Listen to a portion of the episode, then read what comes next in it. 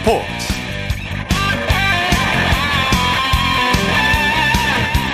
여러분 안녕하십니까? 아나운서 이창진입니다. 이강인 선수가 프랑스의 명문 파리 생제르맹과 계약을 체결했습니다. 팀이 모든 경기에서 승리하고 최대한 많은 타이틀을 얻도록 도울 것이다. 이렇게 포부를 밝혔는데요. 파리 생제르맹이 이강인 선수를 영입한 건 메시의 공백을 메우기 위해서라고 합니다 PSG는 네이마르를 비롯해서 음바페, 마르키니우스 등 월드 클래스 선수들이 뛰고 있는 프랑스 최강의 클럽이죠. PSG 최초의 한국인 이강인 선수는 이제 세계 최고의 선수들과 어깨를 나란히 하게 됐습니다. 잠시 후 축구 전문 기자와 함께 이강인 선수의 PSG 계약 내용과 의미를 자세히 들여다보겠습니다. 일요일 스포츠 스포츠 먼저 프로야구 소식으로 시작합니다. 스포티비 뉴스의 김태우 기자와 함께합니다. 안녕하세요. 네, 안녕하세요. 오늘 수도권과 강원 지방에 폭우가 쏟아졌는데 경기장 분위기 어땠습니까? 오늘 전국 곳곳에 좀 요란한 비가 쏟아졌죠. 그렇죠. 티켓 예매하신 분들 일기예보에 촉각을 기울였을 텐데요. 다행히 경기 개시 전에는 비가 그치면서 다섯 경기 모두 예정대로 열렸습니다. 예, 다행입니다. 사실 비 예보도 있었고 푹푹 찌는 더위로 흥행이 좀 어려운 날이었는데요. 그래도 우산을 지참하시면서까지 경기장을 찾아주신 많은 팬들 덕분에 50% 이상의 좌석 점유율을 기록하면서 최근의 흥행 흐름을 이어갈 수 있었습니다. 예. 먼저 기아와 KT의 경기가 열린 수원으로 가 보죠. 기아의 상승세가 무섭네요. 네, 부상 선수의 복귀와 트레이드 그리고 외국인 투수의 전원 교체로 승부수를 연이어 던진 기아가 오늘도 이겼습니다. 네. 수원에서 KT를 5대 1로 꺾고 올 시즌 두 번째 팀 5연승을 달성했습니다. 네. 반대로 KT는 4연패에 빠지면서 순위 하락을 피할 수 없었습니다. 네, 기아의 새 외국인 투수 산체스 선수 강렬한 데뷔전을 치렀네요. 올 시즌 부진한 채 결국 퇴출된 아도니스 메디나 선수의 대체 선수로 데려온 선수죠. 기아 새 외국인 투수 마리오 산체스 선수가 오늘 KBO 리그 데뷔전을 치렀습니다. 네. 올 시즌 대만 리그 최고의 투수 중 하나로 기아의 선택을 받았었는데 데뷔전은 아주 성공적이었습니다. 우리와 가까운 대만에서 뛴 관계로 적응 기간을 짧게 한 채 오늘 등판했었는데 6과 3분의 1이닝 동안 5피안타, 10탈삼진 1실점 대활약을 펼치면서 기아의 선택이 옳았음을 증명해냈습니다. 네, 산체스의 투구 내용만큼이나 투구 폼도 많은 관심을 모았죠. 그렇습니다. 산체스 선수가 오늘 안정된 투구를 선보였습니다. 사실 패스트볼 최고 구속은 140km대 중후반 아주 빠른 건 아니었지만 커밴드가 굉장히 좋은 모습을 보이면서 KT 타선을 잘 막아섰고요. 그런데 산체스 선수의 투구 폼이 오늘 수원에서 꽤 화제가 됐습니다. 예. 특히 주자가 있을 때 셋 포지션 상황에서 변칙적인 투구 폼을 펼치면서 KT 타자들을 괴롭혔는데요. 네. 가뜩이나 처음 보는 투수라 생소한데 투구 폼까지 수시로 바뀌니 KT 측에서는 이중 동작이 아니냐, 어. 키킹 동작에 보크 여지는 없느냐 네. 이강철 감독이 항의하기도 했습니다. 네. 다만 심판진은 인정을 하지 않았고 앞으로도 이 투구 폼은 많은 관심을 모을 것으로 보입니다. 네, 타자들이 좀 헷갈릴 것 같은데요. 자, 오늘 경기 승부처는 어디였습니까? 5회까지는 한 점차 빡빡한 승부였습니다. 하지만 6회와 7회 기아가 점수를 뽑으면서 승기를 잡아 나갈 수 있었는데요. 6회 1사 후 최영우 소크라테스 선수의 연속 안타에 이어서 고종욱 선수의 볼넷으로 만든 1사 말루 김선미 선수의 적시타가 나오면서 한 점을 더 도망갔고요. 7회에는 그동안 부상으로 못 뛴 것을 분풀이라도 하듯이 대포를 터뜨리고 있는 나성범 선수가 쐐기 투런포를 터뜨리면서 승기를 잡았습니다. 예. 나성범 선수는 어제 홈런 두 방을 터뜨렸는데 오늘도 장타로 팀 타선의 해결사임을 입증했습니다. 오늘 기아 타자들이 골고루 활약하면서 다 좋은 모습을 선보였습니다. 예. 대전으로 가보죠. 한화가 SSG를 상대로 완승을 거뒀네요. 대전에서는 한화가 리그 2위 SSG를 7대 0으로 완파하고 연패에서 탈출했습니다. 네. 한화는 분위기 반등의 기회를 만들었고요. SSG는 이번 주 1승을 거두는데 그쳤습니다. 네, 하나는 투타 조화가 아주 잘 이루어졌어요. 그렇습니다. 일단 선발 펠릭스 페냐 선수가 에이스답게 굉장히 잘 던졌습니다. 오늘 7이닝 동안 단 3피안타 6탈삼진 무실점을 기록하면서 시즌 7번째 승리를 거뒀고요. 네. 타선도 12안타를 치면서 어제에 이어 뜨거운 응원을 펼친 팬들에게 보답했습니다. 네. 오늘 최재훈, 최은성, 김인환 선수가 차례로 홈런을 치면서 고비 때마다 도망가는 득점을 만들어준 게 결정적이었습니다. 네. 자, 잠실로 가보죠. 두산의 상승세. 정말 대단하네요. 키움을 꺾고 8연승을 질주했네요. 네, 두산이 요즘 지는 법을 잊었습니다. 예. 오늘 잠실에서 키움을 9대 2로 꺾고 파죽의 8연승을 기록하면서 리그 3위 자리를 지키고 2위 SSG와의 승차도 좁혔습니다. 네. 두산의 8연승은 5년 만에 처음으로 나온 건데요. 오늘도 이기면서 주말 3연전 싹쓸이하고 신바람을 낸 반면 호시탐탐 4위를 노렸던 키움은 두산의 기세에 눌리면서 4연패를 기록하며 7위까지 쳐졌습니다. 네, 타선도 불을 뿜었는데 선수들의 활약상 자세히 좀 전해주시죠.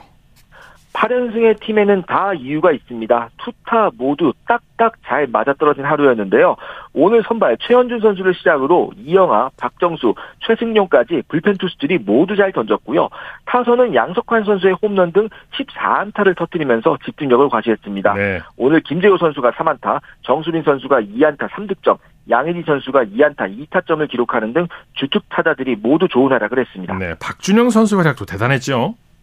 방금 제가 말씀을 안 드린 수훈 선수가 네. 있었는데 지금 설명해 드리라고 제가 따로 뺀것 네, 같습니다. 네. 올 시즌을 앞두고 FA 자격을 얻어 NC로 이적한 박세혁 선수, 보상 선수로 두산 유니폼을 입은 게 박준영 선수였는데요. 네. 히든 카드라는 평가를 받았는데 오늘 대폭발했습니다. 오늘 선발 3루수로 출전해서 3타수 3안타 1홈런 3타점 대활약을 펼치면서 예. 허경민 선수의 선발 제외 공격을 120% 이상으로 메워섰습니다. 앞으로도 기대가 될 만한 활약으로 두산의 1등 이상의 성과까지 남겨줬습니다. 네. 창원에서는 삼성이 NC에게 완승을 거뒀네요. 창원에서는 삼성이 NC를 7대 0으로 꺾고 모처럼 연승을 기록하면서 안도의 한숨과 함께 일주일을 마쳤습니다. 네. 반면 부상 공백에 이래저래 팀 분위기가 뒤숭숭한 NC는 다시 연패에 빠지면서 5할 승률이 무너졌습니다. 네. 삼성은 오늘 외국인 선수들이 맹활약했죠? 그렇습니다. 선발로 나선 수아레스 선수가 6인 동안 3피안타 1볼넷 무실점 호투를 펼치면서 팀 승리의 발판을 놨고요. 불펜도 안정적이었습니다. 여기에 타선에서는 피렐라 선수가 2루타 하나를 포함해 3안타로 활약하면서 팀 타선의 무게감을 잡았고요. 그 외에도 강한울, 김성현 선수가 나란히 2안타 2타점을 기록하며 뒤를 바쳤고 이재원 선수도 멀티히트 경기를 펼치는 등 모든 선수들이 좋은 분위기 속에서 일주일을 마감했습니다. 네. 사직구장에서 열린 롯데와 LG의 경기는 어떻게 됐습니까?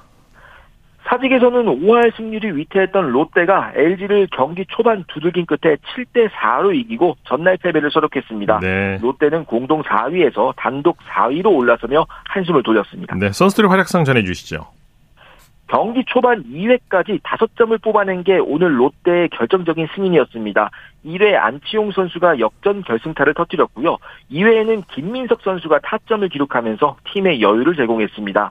오늘 리드오프로 나선 김민석 선수가 3안타 1타점, 전준우 선수가 2안타 2타점, 그리고 안치용, 황성민 선수가 2안타씩을 기록하면서 팀 타선을 이끌었습니다. 네. 비록 선발 댄 스트렐리 선수가 부진했지만 뒤이어 나온 5명의 불펜 투수가 5이닝을 무실점으로 막아내면서 LG의 추격을 따돌린 것도 오늘 빼놓을 수 없는 승인이 되겠습니다. 예.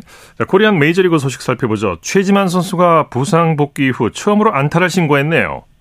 네, 최지만 선수가 아킬레스건 쪽의 부상으로 꽤 오랜 기간 부상자 명단에 올라 있었는데요. 최근 복귀를 했죠. 오늘 미국 애리조나주 피닉스 체이스필드에서 열린 애리조나와의 경기에 선발 5번 지명타자로 선발 출전해서 4타수 1안타를 기록했습니다. 네. 2회, 4회, 7회까지는 안타를 치지 못했는데 1대1로 맞선 연장 10회 초 주자를 2루에 두고 시작하는 승부치기에서 안타를 뽑아냈습니다. 최지만 선수의 시즌 타율은 1할 2푼 5리로 소폭 상승했고요. 다만 팀은 2대 3 끝내기 패배를 당하면서 웃을 수는 없었습니다. 네. 김하성 선수의 발차기가 계속 화제가 되고 있다고요? 네, 어제 경기였죠. 김하성 네. 선수가 2루에서 3루로 뛰는 과정에서 상대 선수의 약간 좀 억울한 밀어내기 태그에 아웃을 당한 뒤에 분을 사귀지 못해서 더가웃에서 물통을 걷어찼다가 네. 발가락 쪽에 부상을 당했었죠. 김하성 선수는 물통이 빈 줄 알고 찾는데 그 물통에 물이 좀 차 있었다고 합니다. 예, 김하성 선수는 자신의 잘못을 인정하고 있습니다. 어, 자신이 분명 잘못된 행동을 했었고 다시는 그런 모습을 보이지 않겠다고 다짐하고 있는데요. 다행히 MRA 결과 부상 정도가 크지는 않은 것으로 알려졌습니다. 조만간 복귀는 선발로 복귀할 수 있을 것으로 예상이 됩니다. 네, 김하성 선수가 오늘은 결장했지만 팬들의 응원이 이어지고 있다고요.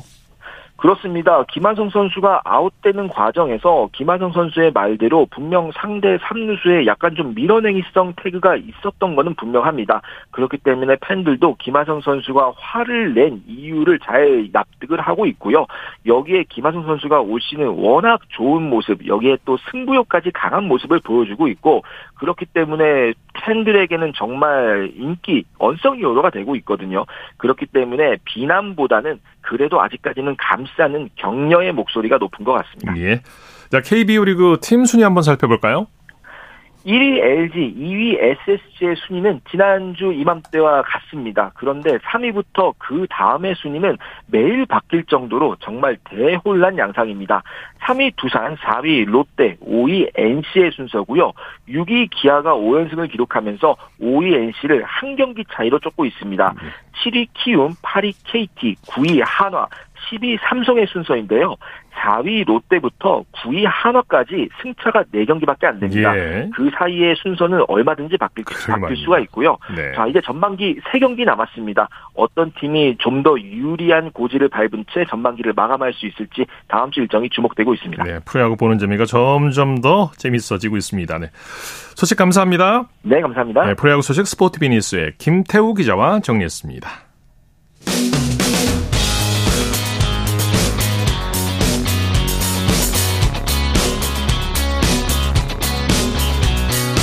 따뜻한 비판이 있습니다.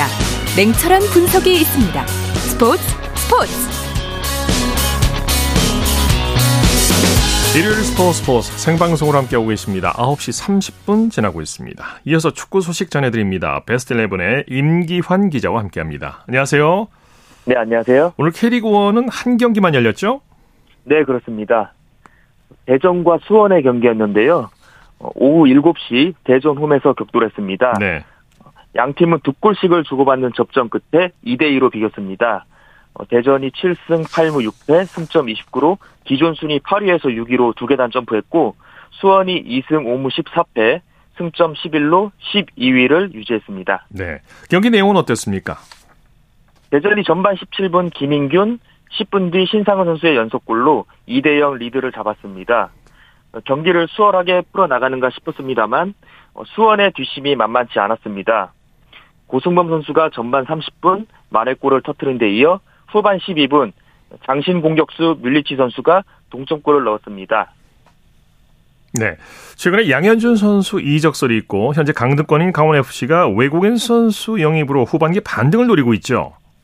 네, 그렇습니다. 브라질 출신 공격수 2명의 추가 영입 이야기가 나오고 있는데요. 뭐 강원 구단은 이미 지난 7일 어, 비토르 가브리엘 선수 영입이 임박했다고 밝힌 데 이어 오늘 윙포워드 웰링턴 주니어 선수의 영입 임박 소식을 전했습니다. 어, 가브리엘은 포르투갈 명문 브라가 출신으로 네. 브라질 2부 리그에서 검증된 공격수이고 웰링턴은 우리 대표팀 박지수 선수가 속한 어, 포르티모넨스 어, 그리고 일본 J1리그 쇼난 벨마레에서 활약해 아시아 무대도 익숙한 선수입니다. 네. 네. 자, 그리고 전북 현대 조규성 선수가 덴마크 리그로 간다고 하죠. 어제 서울전에서 기분 좋은 결승골을 넣은 조규성 선수인데요. 덴마크 명문 미트윌란 이적을 눈앞에 두고 있습니다. 이미 오늘 오전 출국해서 메디컬 테스트와 서명을 앞두고 있습니다. 네. 이적료는 260만 파운드, 우리 돈 43억 원 수준으로 알려지고 있습니다. 예. 덴마크 리그가 좀 우리 팬들에게는 낯선 리그인데 어떤 리그인지 좀 설명해 주시죠. 1991년 창설했고요. 어, 12개 팀이 겨루는 리그인데 어, 현재 UEFA 리그 랭킹 17위입니다. 예. 어, 유럽에서도 중위권 수준이라도 볼 수 있겠고요. 어, 최다 우승팀은 FC 코펜하겐으로 어, 15회 우승 기록을 갖고 있습니다. 예. 덴마크 리그를 경험한 우리 선수로는 어, 과거 홍명보 주전 풀백 윤석현 선수 어, 그리고 박정빈 선수가 있습니다. 네. 윤석현 선수가 브렘비, 박정빈 선수가 호브로와 비보르에서 뛰었던 바 있습니다. 네, 네. 이제 조기성 선수의 같은 팀 동료이자 유럽 도전 선배인 이동준 선수가 조언을 했다고요? 어제 조규성 선수의 결승골을 도왔던 선수가 바로 이동준 선수인데요.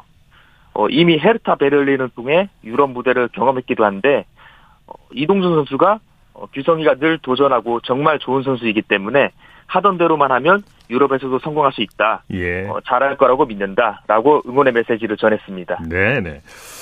자, 이강인 선수가 오늘 파리 생제르맹 이적을 확정했죠. 드디어 기다리고 기다리던 이강인 선수의 예. 파리 생제르맹 오피셜입니다. 네. 네, 이강인 선수가 2028년까지 무려 5년 계약에 사인했습니다. 네. 이적료는 공개되지 않았지만 2,200만 유로, 우리 돈 311억 원 수준으로 추정되고 있습니다. 이강인 선수의 연봉도 종전 50만 유로에서 400만 유로, 네. 8배 인상한 것으로 알려졌습니다. 예. 이 파리 생제르맹의 새로운 세계 최고의 삼각 편대가 지금 기대되는 상황이에요. 네, 현지 언론에서는 최전방의 킬리안 음바페 선수, 그리고 네이마르 선수, 이 투톱 바로 아래 우리 이강인 선수가 뒷받침할 것이다. 네. 어, 라고 전망하고 있고요. 어, 이 이강인 선수의 도움을 받아 두 월드 클래스 선수들이 더 많은 골을 넣어줄 거라고 어, 관망하고 있습니다. 네네. 이강인 선수가 전 소속팀 마요르카 팬들에게 작별 인사를 했다고요. 이강인 선수가 두 시즌 동안 함께한 팀이죠. 이 마요르카에 감사 인사를 전했고 어, 마요르카 구단 역시도 이강인 선수의 새로운 도전을 응원한다. 네. 어, 행운이 가득하길 바란다고 메시지를 전했습니다. 네. 이강인 선수의 프랑스 리그에서 멋진 활약 기대해 보겠고요. 김민재 선수 이적 상황은 어떻게 돼가고 있습니까? 네, 이제 김민재 선수만 남은 것 같은데요. 어, 이미 계약 기간 5년, 연봉 1천만 유로 조건에 선수와 구단이 합의를 마쳤다는 보도가 나오고 있는 상황입니다. 네. 어, 지금 사실상 확정 상태인 리카 에르나데스 선수, 어, 이 선수가 파리 생제르맹으로 간다는 어, 이야기가 있는데, 예. 어, 이 선수 이적 오피셜이 나오면 어, 김민재 선수가 이 선수 대체자 성격이거든요. 어, 그러면 이제 김민재 선수의 바이에른 미네 오피셜도 나오지 않을까라고 보고 있습니다. 예. 자, 지난 월드컵에서 우리 대표팀을 이끌었던 벤투 감독이 다른 나라 대표팀 지휘봉을 잡을 수 있다고요? 그렇습니다. 어, 유럽 이적 시장 전문가 어, 파브리시오 로마노발 소식인데요. 네. 어, 파울로 벤투 감독이 이미 아랍에미리트 국가대표팀 지휘봉을 잡는데 합의를 했고, 아, 네. 예, 구체적인 계약 기간도 지금 명시되고 있습니다. 네. 어, 2026년까지 어, 3년이 나오고 있고요. 그리고 음. 최근 하루 사이에 협상이 진정돼 현재 서명만을 남겨둔 상황이라고 합니다. 네, 네. 거의 확정되는 그런 상황이군요. 아랍에미리트가 네, 네. 어떤 팀인지 좀 소개해 주시죠. 아랍에미리트는 아시아에서 어, 그 전에 이제 4강이라고 불리는 팀이 바로 이 일본, 이란, 호주 네. 그리고 우리나라인데 어, 이 4강 바로 다음 레벨이 뭐 이라크나 카타르 이런 팀이 있는데 네네. 뭐 아, 아랍에미리트까지 같이 아우를 수 있을 것 같고요. 어, 아시아의 좀 신흥 강호라고 볼 수 있겠고 어, 현재 FIFA 랭킹은 어, 72위에 속해 있습니다. 네. 만만한 팀은 아니에요. 가끔 우리 대표팀에게 찬물을 끼얹기도 했죠. 아랍에미리트가. 네, 네, 그렇습니다. 이제 네. 파울로 벤투 감독님이 어 이제. 어 대한민국에서 다시 이제 적장으로 만나는 그림도 좀 기대가 될 것 같습니다. 네. 자, 그 밖에 해외 축구 소식 전해 주시죠. 네, 지금 뭐 여러 가지 해외 축구 소식이 있는데 네. 어 스페인의 축구 레전드 어 루이스 수아레스 어 지금 뭐 그 유명한 수아레스 선수가 좀 다른 선수인데요. 네. 어 이 선수가 지금 뭐 향년 88세로 별세했다는 지금 소식이 뜨고 있는데 예. 어, 인터밀란 레전드이기도 합니다. 어, 이탈리아 밀라노에서 지금 세상을 떠났다는 소식이고요. 어, 인터밀란 측이 좀 메시지도 남겼습니다. 어, 수아레즈 선수와의 작별은 어, 우리에게 깊은 슬픔이다. 어, 세대에 영감을 준 그의 완벽하면서 모방할 수 없는 축구는 어, 위대한 어, 구단 역사와 어, 결합이 된다라며 어, 고인을 추모하기도 했습니다. 네, 소식 감사합니다. 네, 고맙습니다. 해외 축- 축구 소식 베스트11의 임기환 기자와 살펴봤고요. 이어서 한 주간 이슈가 됐던 스포츠, 스포츠계 소식을 집중 분석해보는 최동호의 스포츠 칼럼 시간입니다. 후쿠오카 세계 수영 선수권 대회가 오는 14일에 막을 올리는데요. 스포츠 평론가 최동호 씨와 함께 이 얘기 나눠보겠습니다. 안녕하십니까? 예, 안녕하세요. 자, 우리 대표팀이 세계 선수권 대회에 참가하는데요. 황선우 선수가 세계 선수권 2회 연속 메달에 도전하죠. 어, 예, 그렇습니다. 그렇습니다. 예, 말씀하신 대로, 야, 후쿠오카 세계 수영 선수권 대회가 14일부터 30일까지 열리거든요. 네.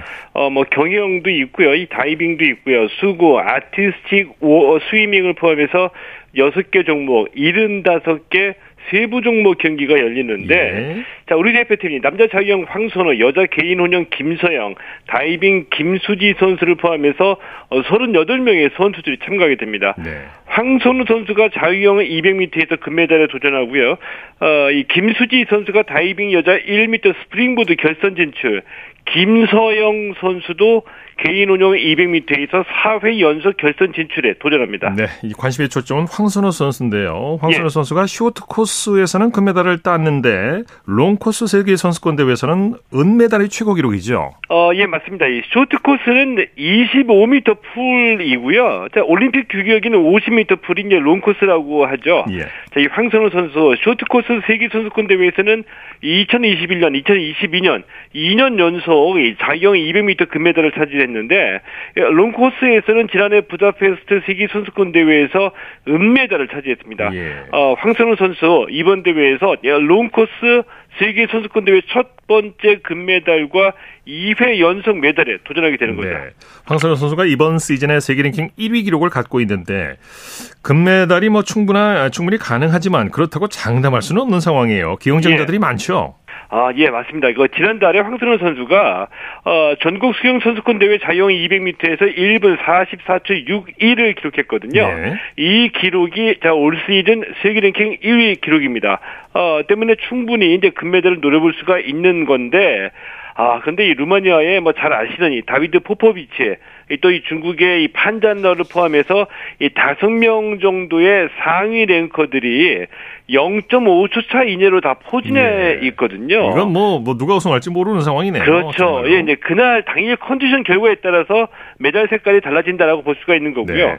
자, 올 시즌 기록만 보더라도 이 중국의 이 판잔너가 1분 44초 65, 영국의 매튜 리처드가 1분 44초 83, 영국의 또 이 톰딘 선수도 1분 44초 93을 기록하고 있거든요. 예. 황선우 선수는 1분 43초대, 늦어도 1분 44초 초반을 기록해야지 어, 메달이 가능할 것이다라고 예상하고 있습니다. 네, 황선우 선수가 자유형 200m 외에도 100m와 개형 800m에 출전하는데 개형 800m에서도 기대를 모으고 있죠. 예, 예, 남자 계양 800m에 예, 황선우, 이호준, 김우민, 이유연 선수가 참가하거든요. 자, 결선 진출이 1차 목표인데 이 선수들은 호흡만 잘 맞으면 입상도 가능하다라고 자신감에 차 있습니다. 예. 어, 이 개형 800m 대표팀이 자신감을 가질 만한 충분한 이유가 있는데, 이 지난해 부다페스트 세계 선수권 대회 예- 예선에서 이 개형 대표팀이 전체 4위로 결선에 올라갔고요.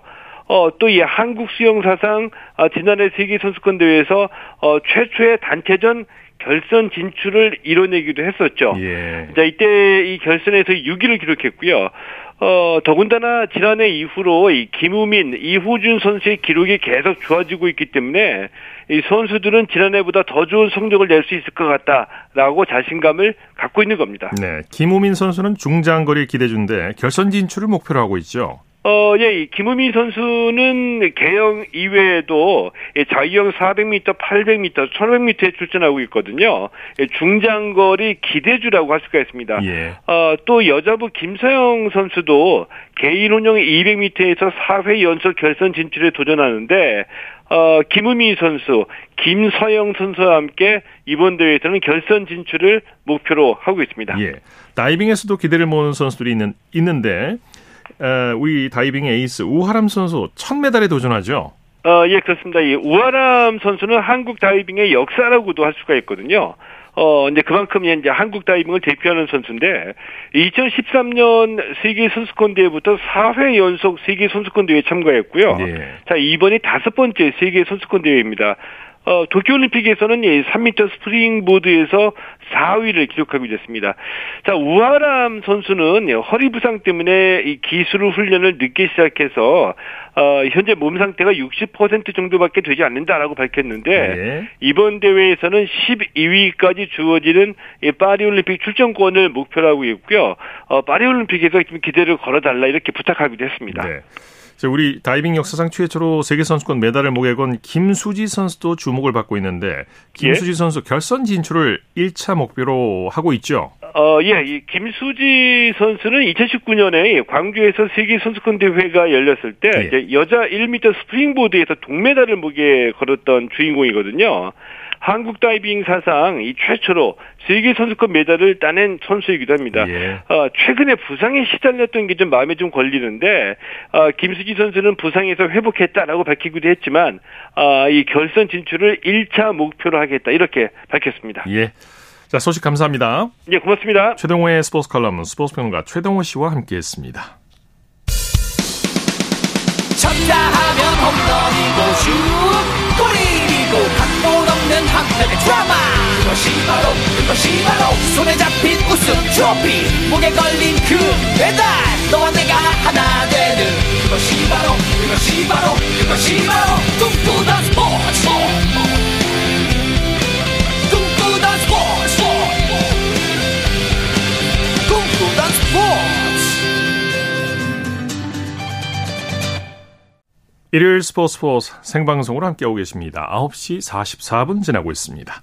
이어서 다양한 종목의 스포츠 소식을 전해드리는 스포츠 와이드 시간입니다. 이혜리 리포터와 함께합니다. 어서 오십시오. 안녕하세요. 자, 남자 배구 대표팀이 아시아 배구 연맹 챌린지컵에서 2연승을 거두고 조 1위로 12강에 올랐네요. 네, 임도원 감독이 이끄는 우리나라 남자 배구 대표팀이 우리나라 시간으로 오늘 대만 타이베이 대학 체육관에서 열린 아시아 배구 연맹 챌린지컵 대회 조별리그 B조 2차전에서 사우디아라비아를 세트 점수 3대 0으로 이겼습니다. 네. 우리나라는 어제 태국을 3대 0으로 이겼고 오늘도 승리를 가져오면서 B조 1위로 토너먼트에 진출했습니다. 이번 대회에 총 17개 나라가 출전을 했는데요. 6개 조로 나눠서 조별 리그를 벌이고 있습니다. 이번 대회에서는 상위 1위와 2위가 12강에 진출을 하는데 A조와 B조 1위가 12강을 이길 경우에는 준준 결승 없이 곧바로 4강에 오르기 때문에 우리나라는 토너먼트에서 세 팀만 이기면 우승할 수 있습니다. 예. 이 12강 경기는 오는 12일 수요일에 열리고요. 우리나라 남자 배구 대표팀은 지난 2018년 이후 6년 만에 발리볼 네이션스 리그 출전을 노리고 있습니다. 네.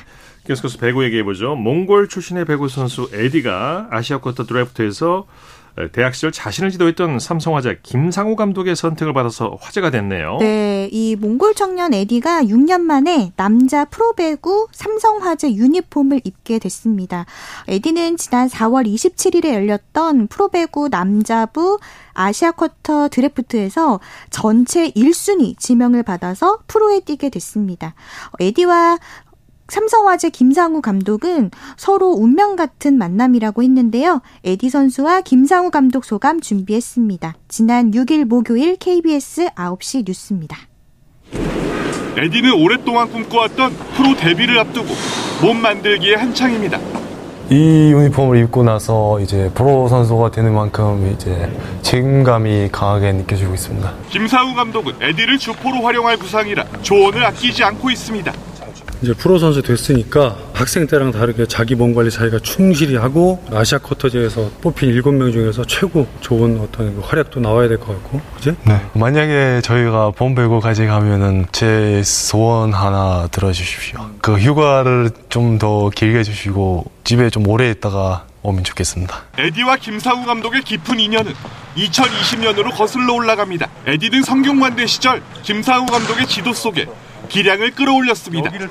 브로킹 손이 들어오기 전에 들어오기 전에 너는 벌써 때린다고 생각해야 돼. 무조건 높은 데서 빨리. 그게 제일 좋은 방법이야.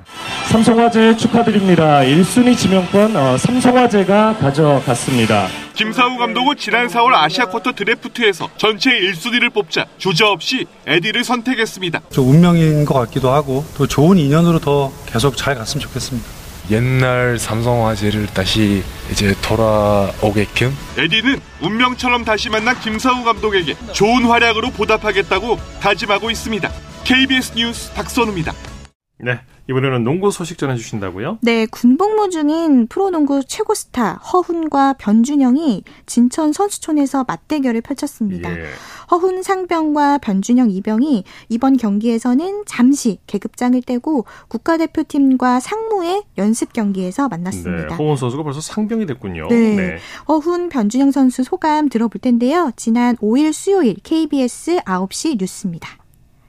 훈련소에서 퇴소한 지 약 2주. 짧은 머리에 여전히 군기가 느껴지는 변준형 이병과 주소. 제대까지 이제 넉 달 정도 남은 허운 상병. 이병 변준형 훈련 다 했고 화생방이 좀, 좀 많이 긴장했었는데 다 빠졌거든요 코로나 때문에 아. 군대 선후임이 훈련소 이야기꽃을 피운 곳은 부대가 아닌 진천 선수촌입니다. 16명의 대표팀에 선발된 허운과 예비 엔트리에 이름을 올린 변준형이 대표팀과 상무의 연습 경기에서 맞붙은 것. 기록도 남지 않는 연습 경기였지만 승부는 승부, 각오는 남달랐습니다. 국군체육부도 상무팀 선수들이 멤버가 너무 적어가지고 저희가 좀 긴장을 좀 해야 될 것 같아요. 프로 무대를 지배했던 에이스 본능에 군인 정신까지 더한 두 선수는 한치의 양보가 없었습니다. 특히 최근 발목이 좋지 않았던 허우는 테이핑을 하고 뛰며 오는 22일과 23일 한일 평가전을 앞두고 실전 감각을 끌어올렸습니다. 뭐 하나가 된 팀으로 열심히 하고 있고 그 과정을 후회 없는 경기를 하고 싶어서 최대한 열심히 하고 있습니다. 남자 농구는 한일 평가전 이후 12명의 최종 엔트리를 확정하고 올림픽 사전 예선과 항저우 아시안 게임을 준비합니다. 두 선수는 나란히 최종 명단에 들어 태극마크를 달고 함께 코트를 누빌 수도 있습니다. KBS 뉴스 허솔지입니다. 자, 항저우 아시안 게임에 나서는 사이클 이혜진 선수 소식 준비하셨다고요? 네, 이 선수가 2018년 자카르타 아시안 게임에서 단 0.024초 차로 금메달을 놓쳤습니다. 그랬군요. 거의 동시에 들어왔군요. 네, 사이클 여자 경륜의 이혜진 선수인데 어, 지난 4일 화요일에 KBS 배 대회에서 우승을 한 뒤에 이번 항저우 아시안 게임은 마지막 각오다라는 이 마음으로 어, 준비를 하겠다고 했습니다. 이혜진 선수 인터뷰 준비했는데요. 지난 4일 화요일 KBS 9시 뉴스입니다. 여자 경륜 결승 이혜진은 레이스 중반까지 침착하게 기회를 노렸습니다. 마지막 한 바퀴반을 남겨놓고 폭발적인 가속력으로 단숨에 선두를 따라잡았습니다. 이혜진은 마지막까지 역전을 허용하지 않고 1위로 골인해 대회 2관왕을 달성했습니다. 기쁘긴 기쁜데 이제 더 잘하고 싶은 마음이 더 커졌던 것 같아요. 이혜진은 2020년 경륜 세계 랭킹 1위에 올랐을 정도의 실력을 가졌지만 아시안 게임에선 아쉬움이 많습니다. 은메달 3개에 동메달 1개. 하지만 금메달은 없습니다. 2018년 자카르타 대회에선 단 0.024초 차로 1위를 내줬습니다. 31살의 나이를 생각하면 항저우 아시안 게임이 특별할 수밖에 없습니다. 큰 이벤트를 준비할 때 저는 이제 솔직히 다음은 없다라고 생각하기 때문에 지금으로서는 이제 마지막이지 않을까 아시안 게임은 베테랑인 만큼 후배들을 위한 레이스를 펼치고 싶다는 마음도 큽니다. 제가 가는 만큼 다음 이제 따라오는 선수들도 이제 그만큼 가는 게 수월하다고 생각하거든요. 아시안 게임에서 이제 그 결과적인 게 그 정도 수준까지 가준다면 저는 이제 제가 잘 한 거지 않을까. 네 번째 아시안게임 도전에 나서는 이혜진이 이번엔 금빛 레이스를 펼칠 수 있을지 기대를 모읍니다. KBS 뉴스 문영규입니다. 네, 스포츠와이드 이혜리 리포터와 함께했습니다. 수고했습니다. 네, 고맙습니다.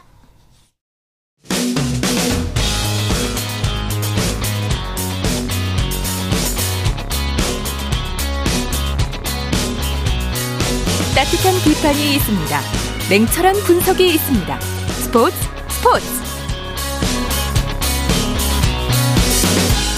이어서 골프 소식 살펴보겠습니다. 이데일리의 주미희 기자와 함께합니다. 안녕하세요.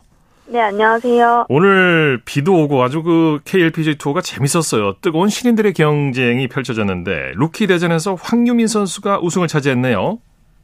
네, 오늘 폭우와 낙뢰 때문에 4시간 반이나 경기가 지연이 됐는데요. 네. 그 가운데 특급 신인으로 불리는 황유민이 첫 우승을 차지했습니다. 황유민은 경기 포천시의 대유 몽베르 컨트리 클럽에서 열린 대유 위니아 MBN 여자 오픈 최종 3라운드에서 버디만 6개를 잡아 최종 합계 13언더파 203타를 기록했고요. 신인 동기인 김민별과 연장전을 벌였습니다. 황유민이 18번 홀에서 4.5m 버디에 먼저 성공하자 네. 김민별이 나란히 버디를 잡은 끝에 연장전으로 향했는데요.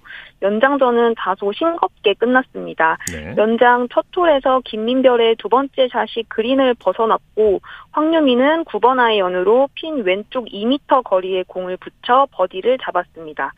올해 KLPGA 투어에 데뷔한 황유미는 불과 15개 대회 만에 첫 우승을 신고했고 우승 상금 1억 8천만 원을 받아 상금 랭킹 14위로 올라섰습니다. 네네. 무엇보다 신인상 레이스에서 김민별을 2위로 밀어내고 1위로 올라서 기쁨을 더했습니다. 네. 방신실 선수에 이어서 황유민 선수까지 이 우승을 차지하면서 올해 KLPG 투어 신인상 경쟁이 정말 뜨거워졌어요. 황미, 황유민 선수도 사실 그 큰 주목을 받는 신인이었죠.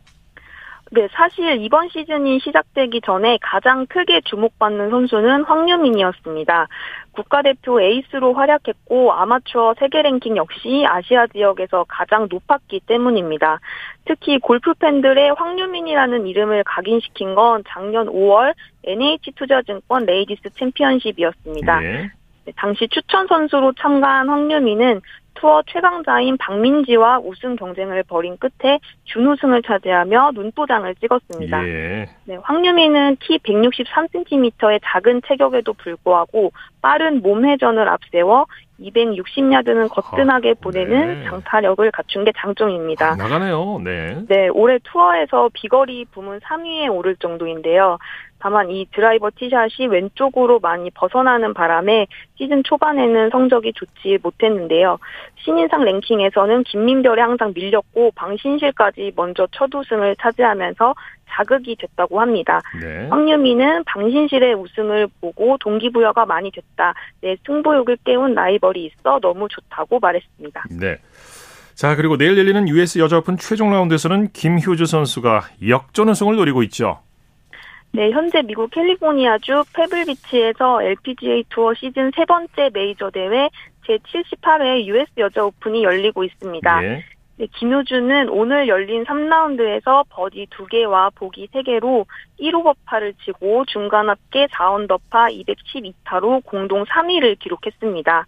김효주는 1라운드에서는 4언더파를 치면서 공동 선두에 올랐지만 전날 2위로 밀렸고 3라운드에서 다시 순위가 한 계단 하락했습니다. 단독 1위인 하타오카 나사와 세타차, 2위 앨리슨 코프즈와 두 타 차입니다. 3라운드에서는 퍼트 개수가 32개였을 정도로 그린 리플레이에서 아쉬움을 남겼습니다. 예. 네, LPGA 투어 통산 5승의 김효주가 이번 대회에서 역전 우승하면 2014년 에비앙 챔피언십 이후 9년 만에 메이저 2승을 달성합니다. 또 이번 대회가 열리는 페블비치 골프링크스가 까다로운 조건 탓에 몰아치기를 하는 선수가 나오지 않은 반면 타수를 잃는 경우는 많아서 김효주의 역전 가능성도 열려 있습니다. 네. 신지의 유혜란 선수도 공동 5위에 자리하고 있죠? 네, 신지의 유해란이 합계 2언더파 214타로 공동 5위를 기록하고 있고요. 전날까지 7위였던 전인지는 세 타를 잃어 3 오버파 공동 14위로 밀려났습니다. 네네. 최진, 유소연, 양희영이 나란히 4 오버파 공동 19위에 자리했습니다.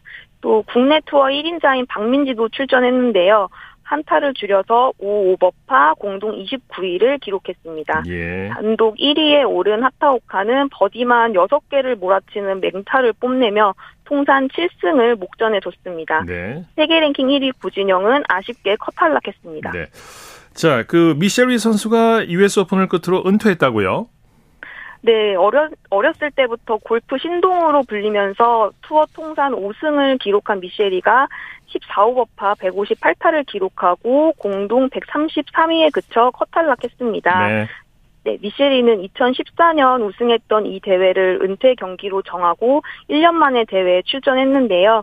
결국 컷 통과의 뜻을 이루지 못하고 필드와 작별을 고했습니다. 네, 소식 여기까지 듣겠습니다.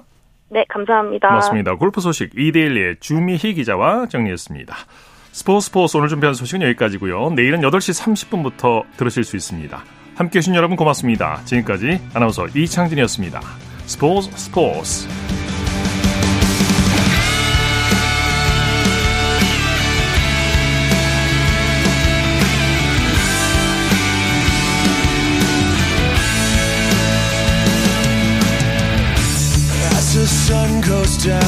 me,